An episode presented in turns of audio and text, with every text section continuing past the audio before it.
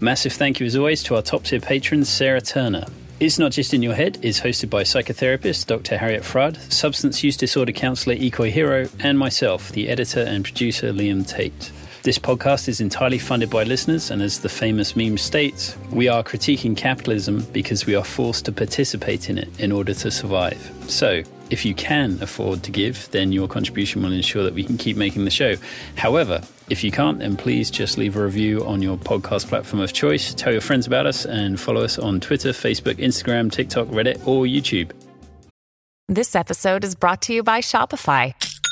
Forget the frustration of picking commerce platforms when you switch your business to Shopify, the global commerce platform that supercharges your selling wherever you sell. With Shopify, you'll harness the same intuitive features, trusted apps, and powerful analytics used by the world's leading brands. Sign up today for your $1 per month trial period at shopify.com slash tech, all lowercase. That's shopify.com slash tech.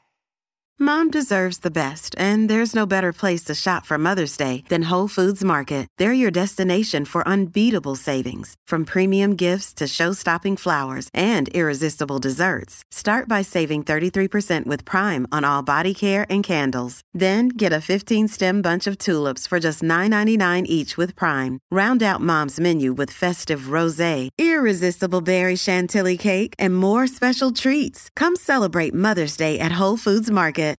In the mental health field, too often, we've made it seem as if it's just in your head. Just in your head. The landlord can hijack the rent by 20%. That impacts people's mental health. Can't have a profit driven mental health care system if we want our people to be connected and healthy.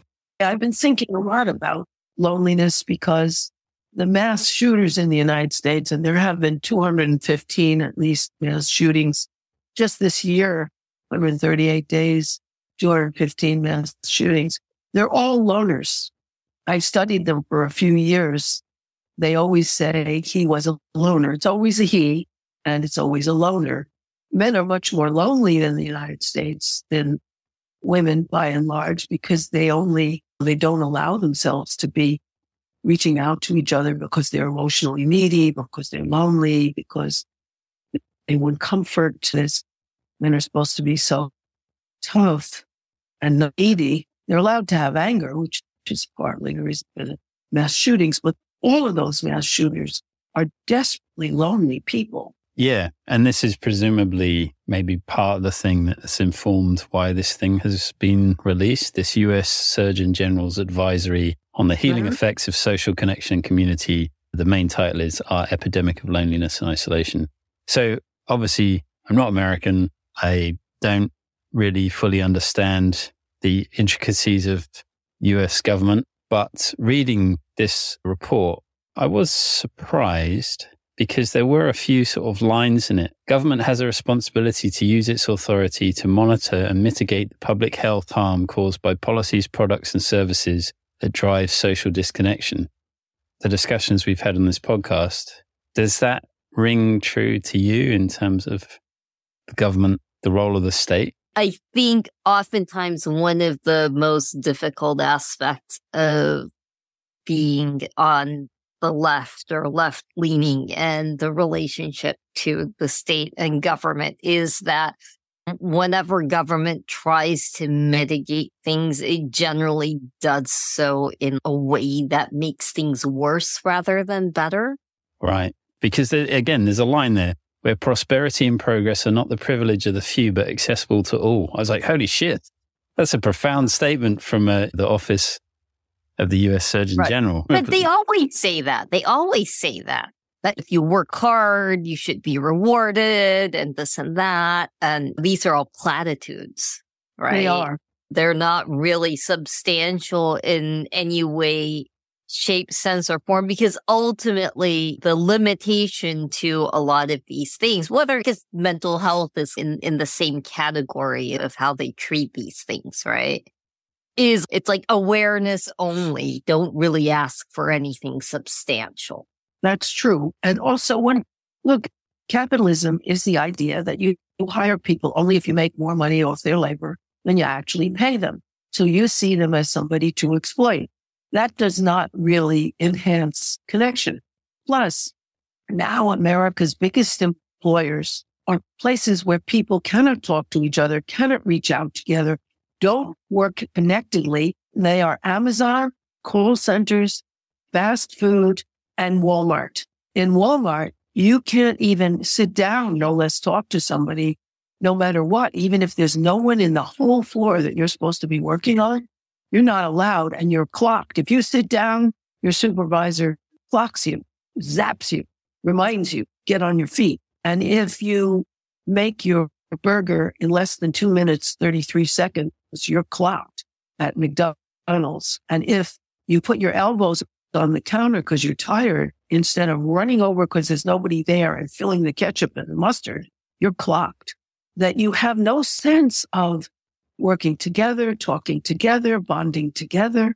Every moment, time is money, and every moment you're making money for them.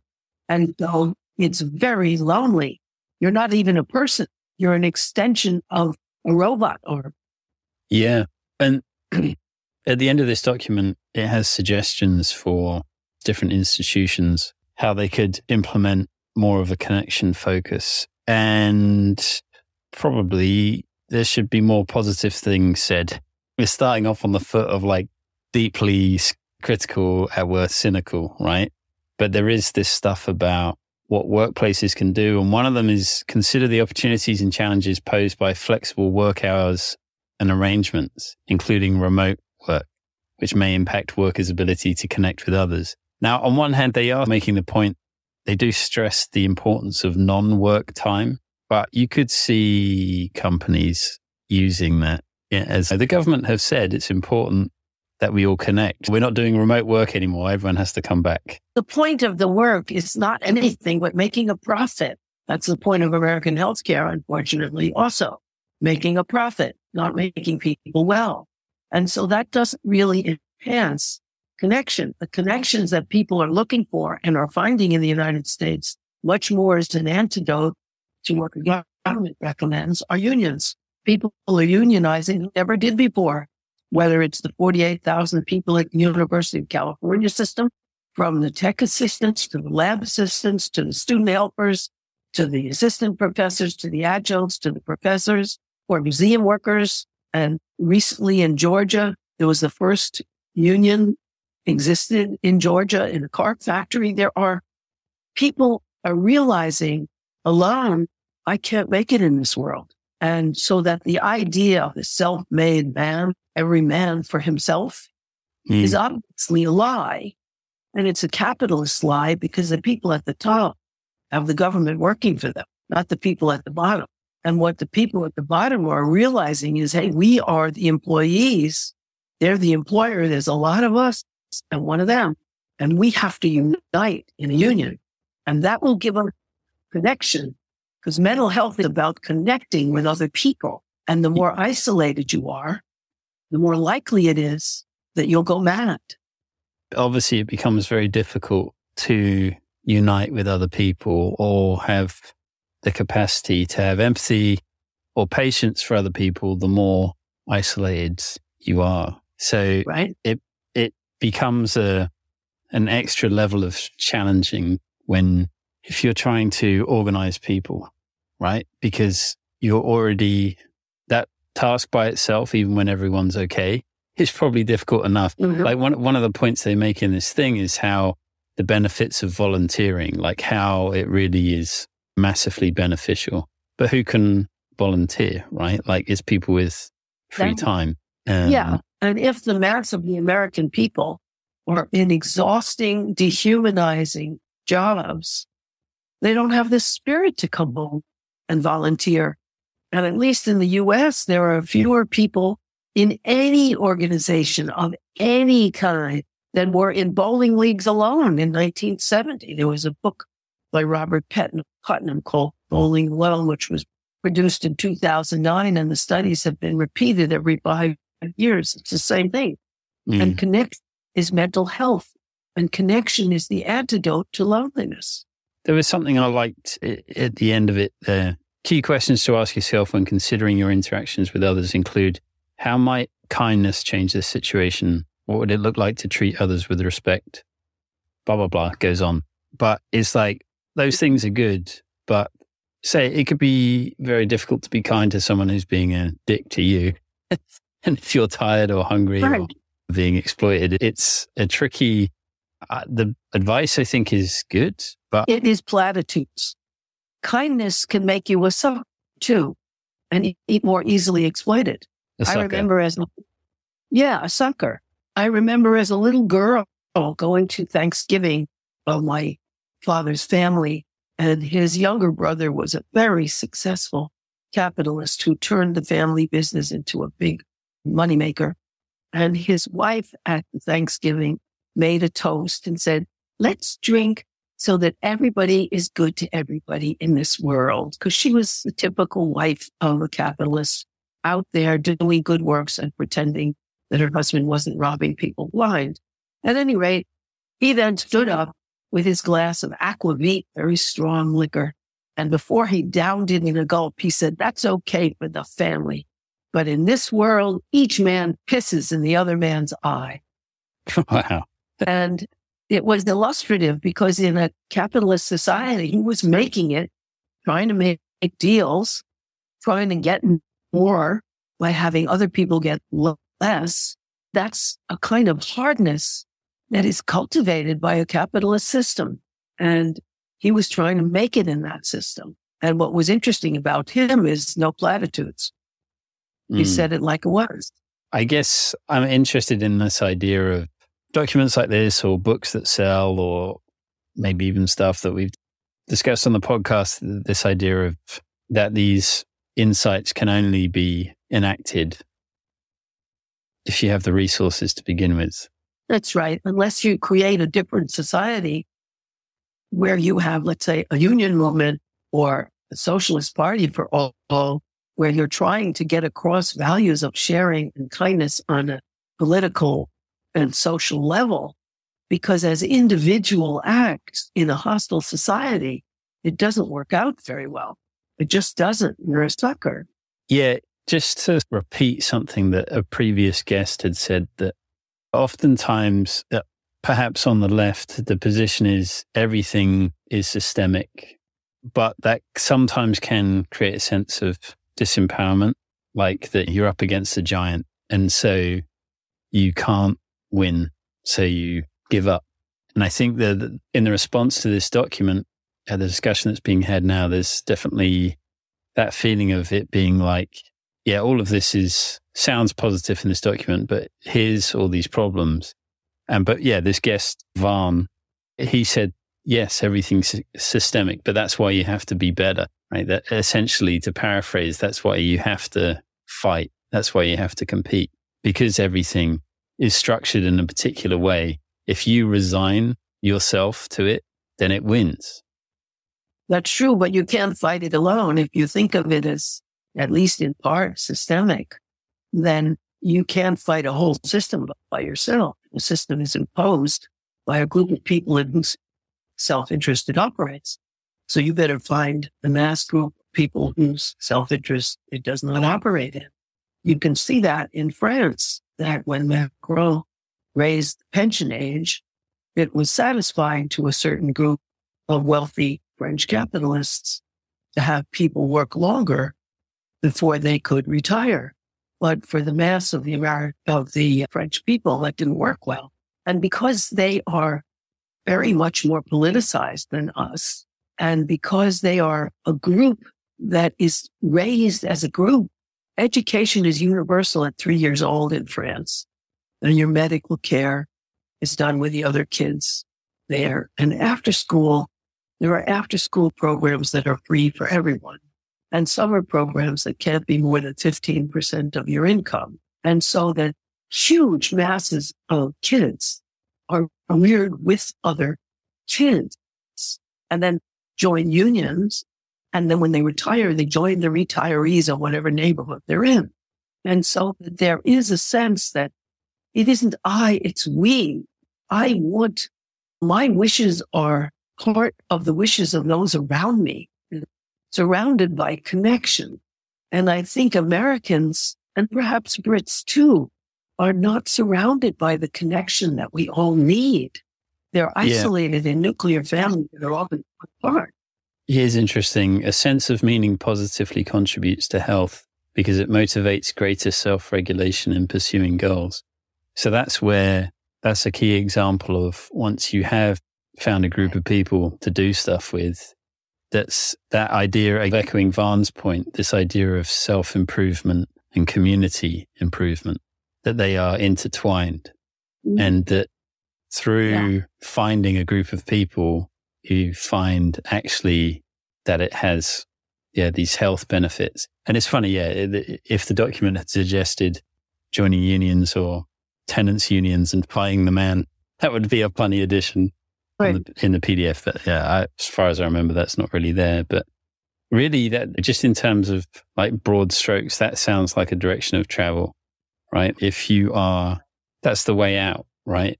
Is that yes, it it's is. about connecting with other people for something that's important to you.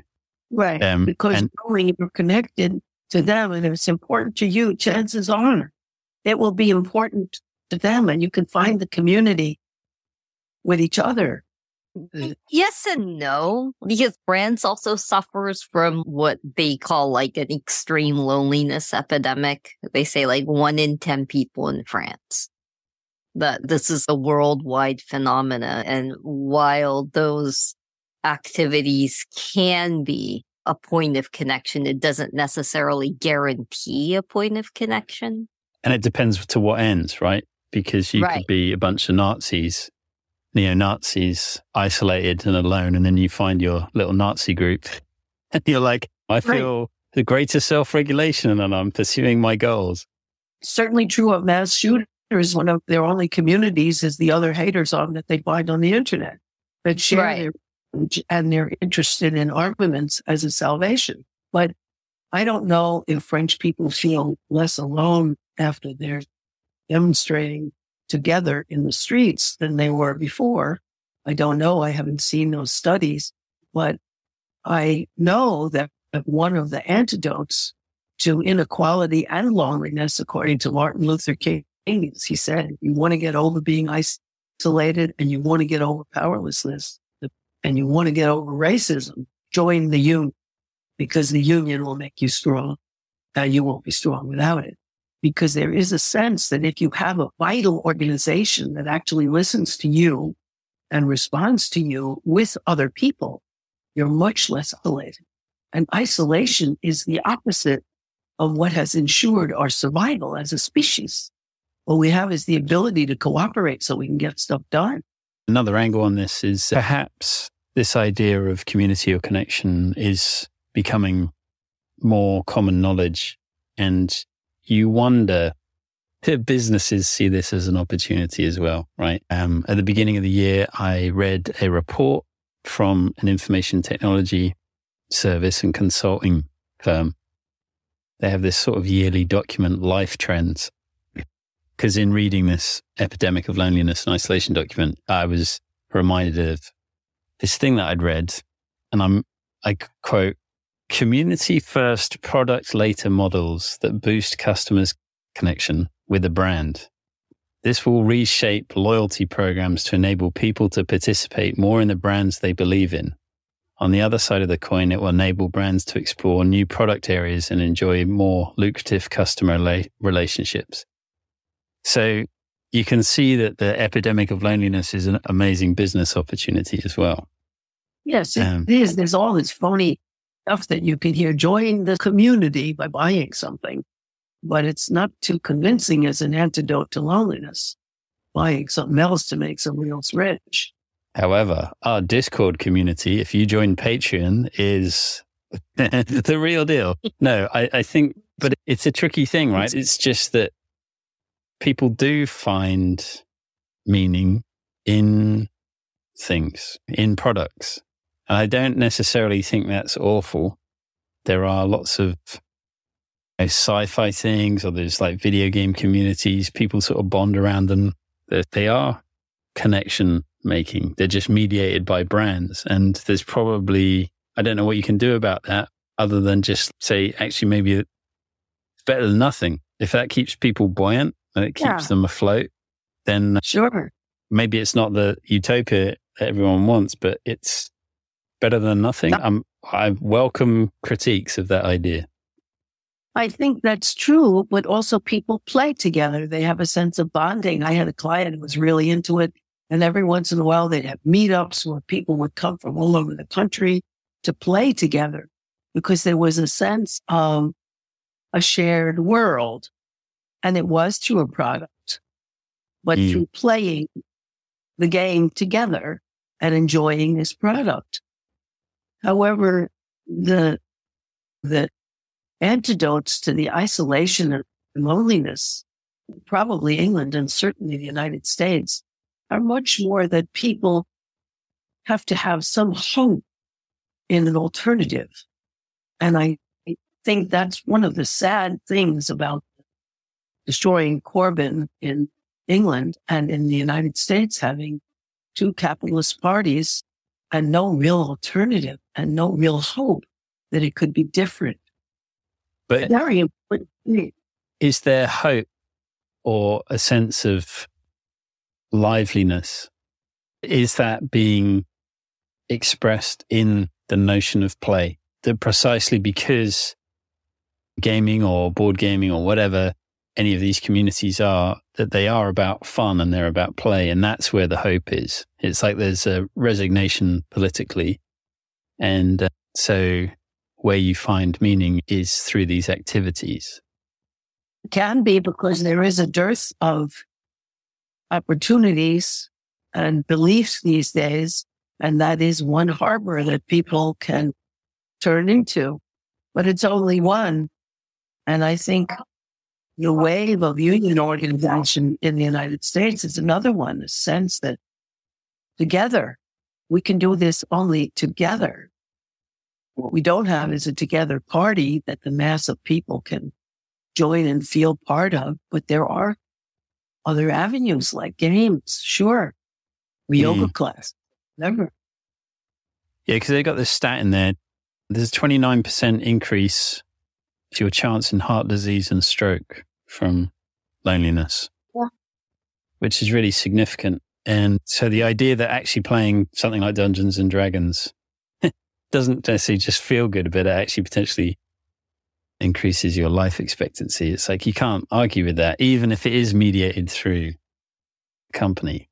I, I think it's also one of those things where like a lot of these quote unquote benefits are there there is definite physical detriment to loneliness right but i know a lot of people who have very rich online lives that are that will still identify as being extremely lonely right? That, that online life does not necessarily mitigate the lack of, because a huge part of, I think one of the main reasons that oh, it hits men harder or loneliness is harder on men as a woman, like I, I often realize having a lot of male friends how much physical touch, if men are not in some kind of romantic relationship, then the only physical touch that they usually experience are like medical or incidental.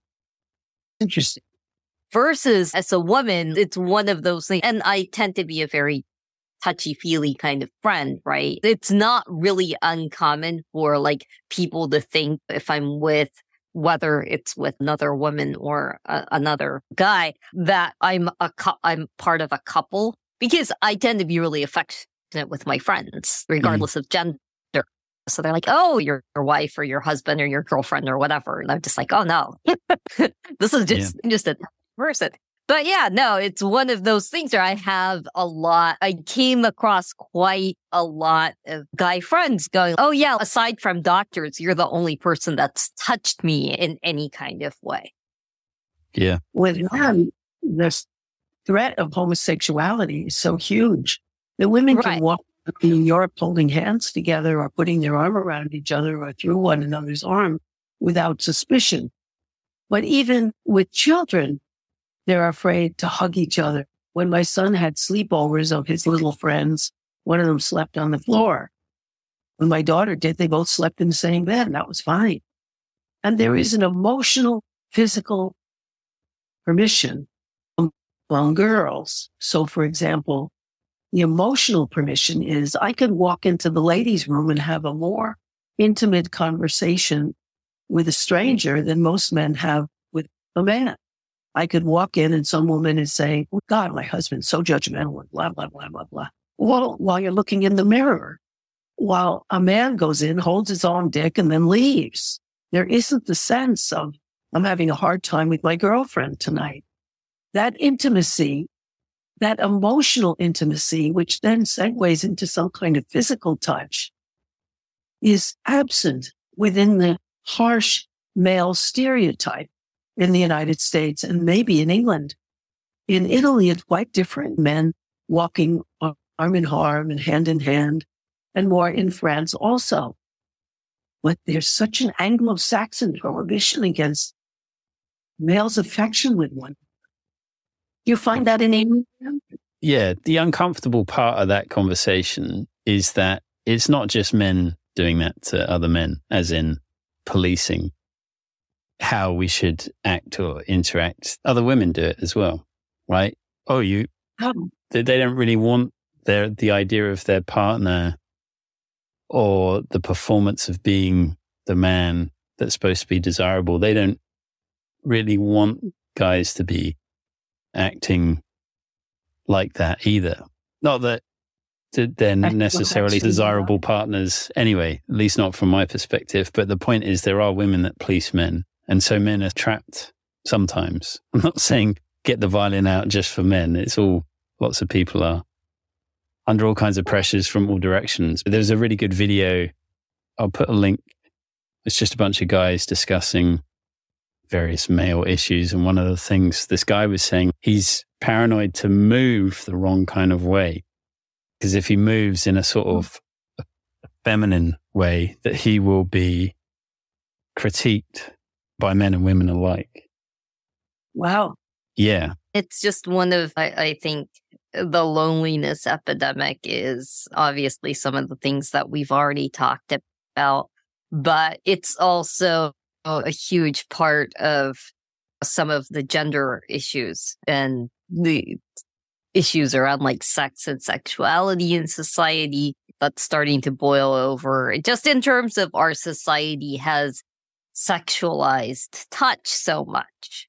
And that's one of the major aspects of loneliness is not just connection, but we are a huge part of that connection is having people that like touch you in affectionate ways, not necessarily sexual, but that could be a very high priority depending on people, depending on their needs, obviously. But aside from just sexualized touch, because people don't often even think about how important non-sexual touches to our well-being. And it's a huge, important kind of source of affection that is really hard to come by in society. We have a lot of, when you're talking like substance use disorder, you are often talking about people who are feeling very isolated and very alone one of the biggest downsides of trauma and like family issues, social issues, bullying in schools, all these things ultimately resulting in people not having good relational skills. So, for example, I, I can't tell you like the number of talking to clients of just, Hey, who do you pay attention to? Who is important to you? Because if you're like view or if your uh, if your priorities in that area are skewed then you know you you're not going to be able to cure loneliness. It's going to be much harder. That is very gendered because sexualized touch is more sexualized for men than it is right. women are more likely to see one another cry out, oh, hi, and give each other a big hug than men are. And that's the kind of ordinary touch that's part of female welcome and friendships. And when you say, I am touched by you, it's an emotional word, but it also has the connotations of closeness. And I think Look, relationships with children are nothing but physical. They don't talk to you. There's an interchangeability. And women are the most responsible for children, particularly in the early years when there isn't a linguistic interchange, but there's a sensual interchange and it's not a sexual interchange. And that sexualizing of touch denies men all the ways that affection could make them feel less lonely. And that's part right. of the tragedy of positing men as a superior and invulnerable rather than as human and easily touched like right. the rest of us. One of the things that I am also noticing is more women being adverse to touch. Really? One of the things about, unfortunately, our current state of affairs is that a lot of what could be really positive ideas can get really warped in mm-hmm. in society in, in application right? One of the things like by all means like consent is a really important concept but i have seen some people get really hypersensitive to it to the point where i know a lot of people now that are just like oh somebody that opens up their arms to offer a hug without asking me first is extremely rude. Wow Right. Yeah, I think um, go to extremes. Yeah. And sometimes when I hear statements like that, I'm just like, on one hand, I don't know their background and yeah. their history.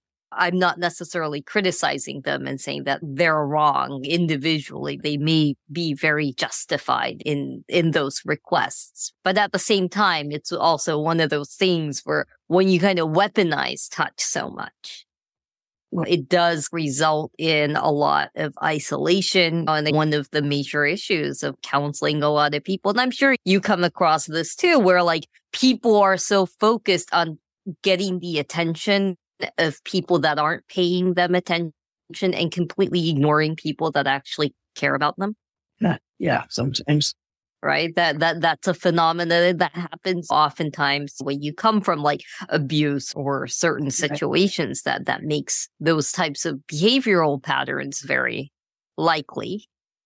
Bullying that's not properly addressed in people makes for a lot of social anxiety that can exacerbate loneliness as adults.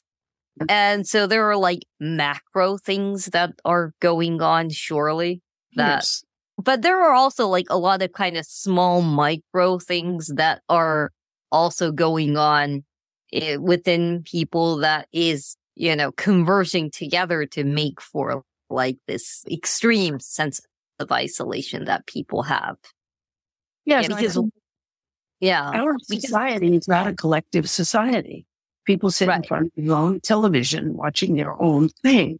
And there are all these factors. Look, there's race, you can, I have a little client who's 13 who feels very alone because he goes to a school that's majority black and nobody wants to play with him because they say your ancestors enslaved my ancestors, even though he says no. I'm part Jewish, part Armenian. Both of them have been hounded and killed. They don't care. It's a chance to turn on somebody and bond with the other people.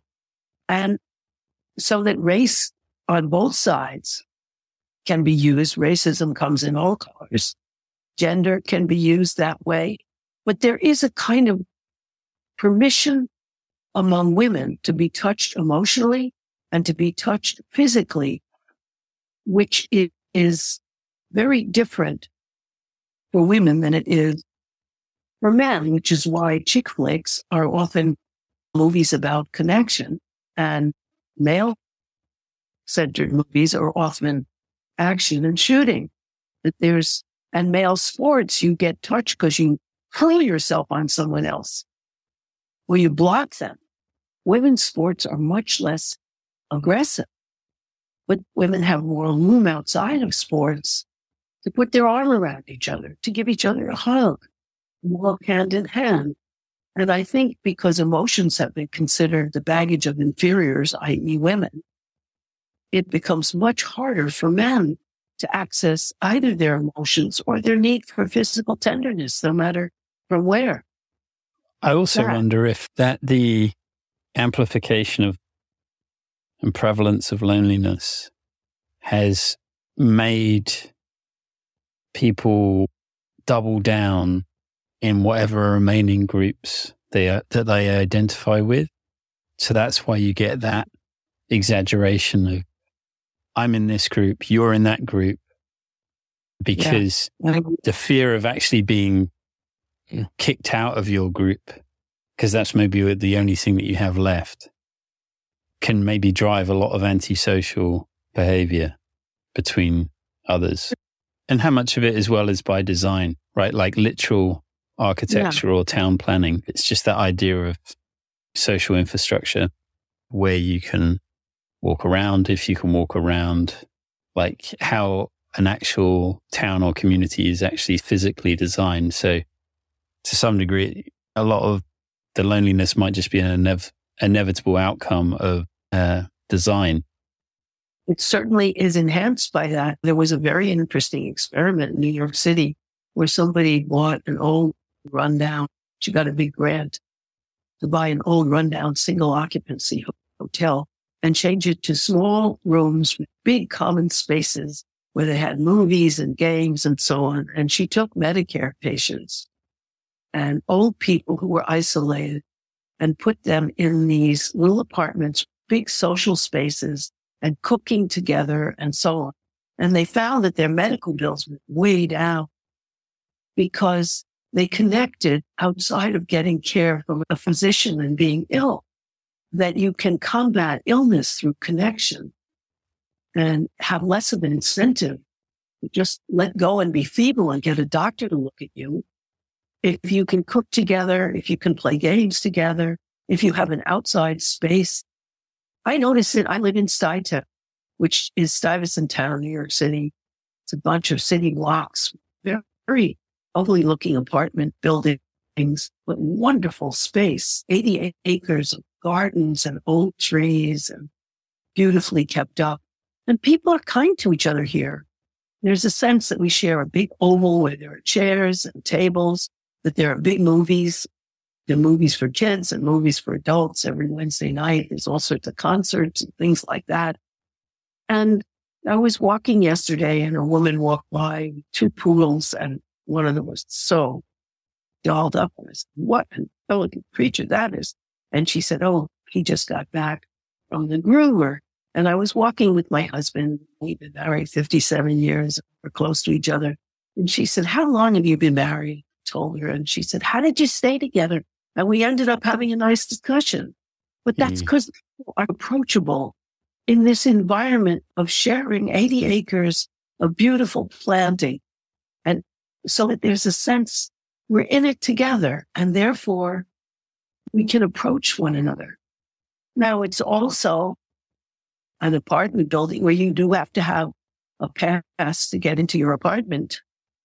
And it's not all that expensive, sort of middling. But people know that everyone, no one here is a beggar. Mm. If you saw someone begging, they'd be asked to leave. But there is a sense of the camaraderie of a shared space, which I think is crucial. I think people are nicer to each other at the beach and park. If you go to Tanglewood to listen to music, one of the treats of Tanglewood is people are really nice to their kids listening to music. And And I think that is like the benefit of economic stability, right? Yeah. And a certain amount of social stability because I'm familiar with Tanglewood. And if you are a distressed homeless person, you are absolutely treated like crap. because that's one of the huge aspects of isolation as well is if you already have a tough time with socializing and you're overworked, the last thing you're going to do is socialize. That's true. And look, one in 14 Americans has experienced homelessness. It's not only that they're living paycheck, paycheck, they're living emergency to emergency. Yeah. I'm interested also with this insight that you increase your lifespan when with a group, essentially, or with Yes. regular contact with a group. That how do you, as you said, Ikoi, people with a pre-established, pre-established social skills are going to be totally fine with that kind of fact. They're going to be like, great.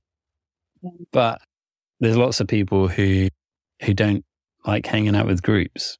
So what I, are you supposed to do with that piece of information? Great, I'm going to die soon because I don't like hanging out with groups. You don't necessarily have to have a group of people, right? Ultimately, when you do a lot of surveys, it's not the superficial friendships that you have that really you know, help with a sense of isolation. It's act, it, if you have uh, what was the number? I can't remember the number but i think it's one of those things where you know it's not the number of superficial connections that actually give you a sense of alleviating isolation. It's having like several close friends. Yeah. It's all forms of connection. And right. the primary one is primary in your life. Deep you know, because a lot of oh sorry. One. the second one is people that you can call, even though it's, you call them once a month or every six months, but you connect. And the third is a group that you feel part of. And the fourth is feeling part of the world. That those are the basic legs that hold up the table of mental health, that connection. And I think as all of them start shaking in the United States and probably England as well, the whole society starts to shake. And I happening yeah, the most depressing thing I've seen recently, which I'll include a link in the show notes just in case anyone wants to go down the rabbit hole. But there's a Channel 4 documentary following a few individuals in the UK who have got into serious levels of debt.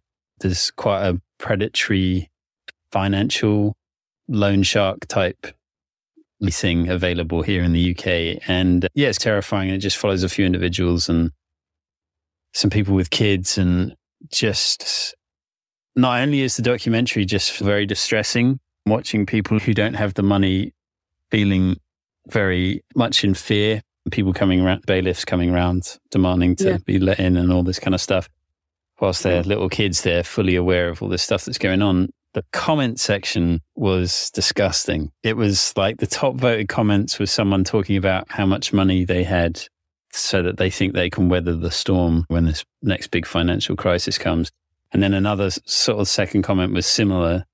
And then just loads of comments blaming all these people, just like that they've been irresponsible with their money, they're bad parents. And it's just, this is, this is the world's, maybe the world's always been like this. Maybe people are just en masse disappointing, or maybe it's just because it's on YouTube and you just maybe have real nasty pieces of work you want to comment. But it's distressing that if you just looked at it, I guess, from a certain kind of lens, society has created clearly a mass of people who have no time for anyone else that's at a know, disadvantage. One of the things that happened that really impressed me, I took my mother to see a Broadway show on Will Rogers because she had seen him as a little girl. And there was someone who collapsed on the street towards one of the buildings. And she said, when I was younger, people would have come over to find out what had happened. What happened to you? Now they assume he's dangerous. And mm-hmm. one of the things that's happened is that a sense of community has been eroded. Do you have any thoughts, Iko, just to maybe wrap up? I think most of the time, a lot of people making those kinds of comments online aren't thinking very hard. It's always easy to judge strangers. A lot of empathy, regardless of now or prior eras, have always been that like we are more empathetic towards people we know, people we interact with, people we're familiar with. And I think the internet opened up a whole level of stranger judginess. Yes in a way. You don't have to yeah. see the principal insult. So I think one aspect of, of the internet is that it does increase more callous comments, I think, by nature of because sometimes you'll see people, I'll even see like friends make some really online where I'm just like, but you're you're such a sweet person in real life. Yeah. So it's one of those things where I think it can really warp y- how much how what people are like and that can exacerbate the sense of loneliness because if you're mediated yeah. through a screen, that you would then bring that sense of insecurity to real life interactions because you've seen how harsh people can be online. So perhaps there's an assumption that in real life people are judging you just like that. And then there's just a complete right. Paralysis of being able to socially interact. And it, it can also like sometimes help people flex their mean muscles. And um, want to be accountable for their behavior the way you do in an everyday encounter. Right. The vast, I would say like 99% of like the negative comments that get said online, the people would never say to the person's face. Ever. Right. Ever. So there, there is definitely that aspect of the internet. And yeah, ultimately, I think Japan has faced a loneliness and to a certain degree, we have the shut in issue with the hikikomori. That's been ongoing for a while. And Japan is, to a certain degree, a lot more collectivist than a lot of Western societies. I know Korea and China are facing, have really high suicide rates. These issues, regardless of culture, modern society is ultimately one where civil society is falling apart in various ways. Yes. So yeah, I think there are definite uh, macro systemic factors that make that much more likely. And there are also a lot of smaller things that people can address. Yeah, I, yeah. relationships too. You don't yeah. have to live with the people you insult on the internet. Uh-huh. There isn't that accountability that comes with living with and seeing. Right. That they're not they're not the people that you run into the grocery store all the time. They're not they're not the guys that at church or whatever all the time. Yeah. Yeah. And I guess again, just returning to that sense of connection that happens in online communities, it's if society is falling apart in various different countries and you have these huge suicide rates, epidemics of loneliness, it's man, just uh, playing games online. I get it it's fun. And it's not just fun, it's like a retreat from a big bag of shit. so I think which you can't afford to do in the rest of your lives. Yeah. I guess that's as positive a note as it can end on. Lol. we'll end it there. Glad to be connected to the two of you on this program. Thank yep. you. Massive thank you as always to our VIP patrons Rebecca Johns, Bruce Rogers Vaughan, Alexander Lashley, Sheena Belmas, Seamus O'Connell, Alex Placito, Alexandra McCormick, Wig Shaker, Elizabeth McKechnie, J. Daniel Richer, Fontaine, Hartley Wilmoth, and Sean Venado. By the way, listeners, if you have enjoyed anything you've heard Harriet say in this program, you will definitely enjoy Capitalism Hits Home, which is a solo program that Harriet does through Democracy at Work, which is a worker owned cooperative that produces other great programs such as Economic Update with Richard Wolff and the Anti Capitalist Chronicles with David Harvey. I can't recommend enough that everyone also listen to Capitalism Hits Home if you enjoy It's Not Just in Your Head. And if you want to hear even more from Harriet, check out her radio show, Interpersonal Update, on WBAI and in the WBAI archives.